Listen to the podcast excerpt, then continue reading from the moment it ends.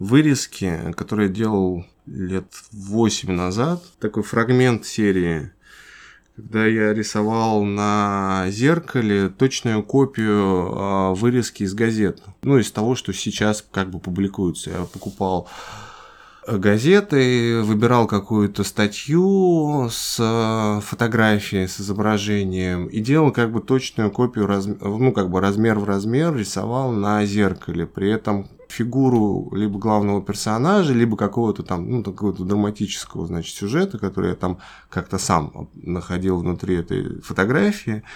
Одну из там фигур я оставлял зеркальной чтобы я сам себя в этом видел. То есть, как бы, условно говоря, можно себя увидеть в, внутри этого сюжета, там, газетной, газетной публикации.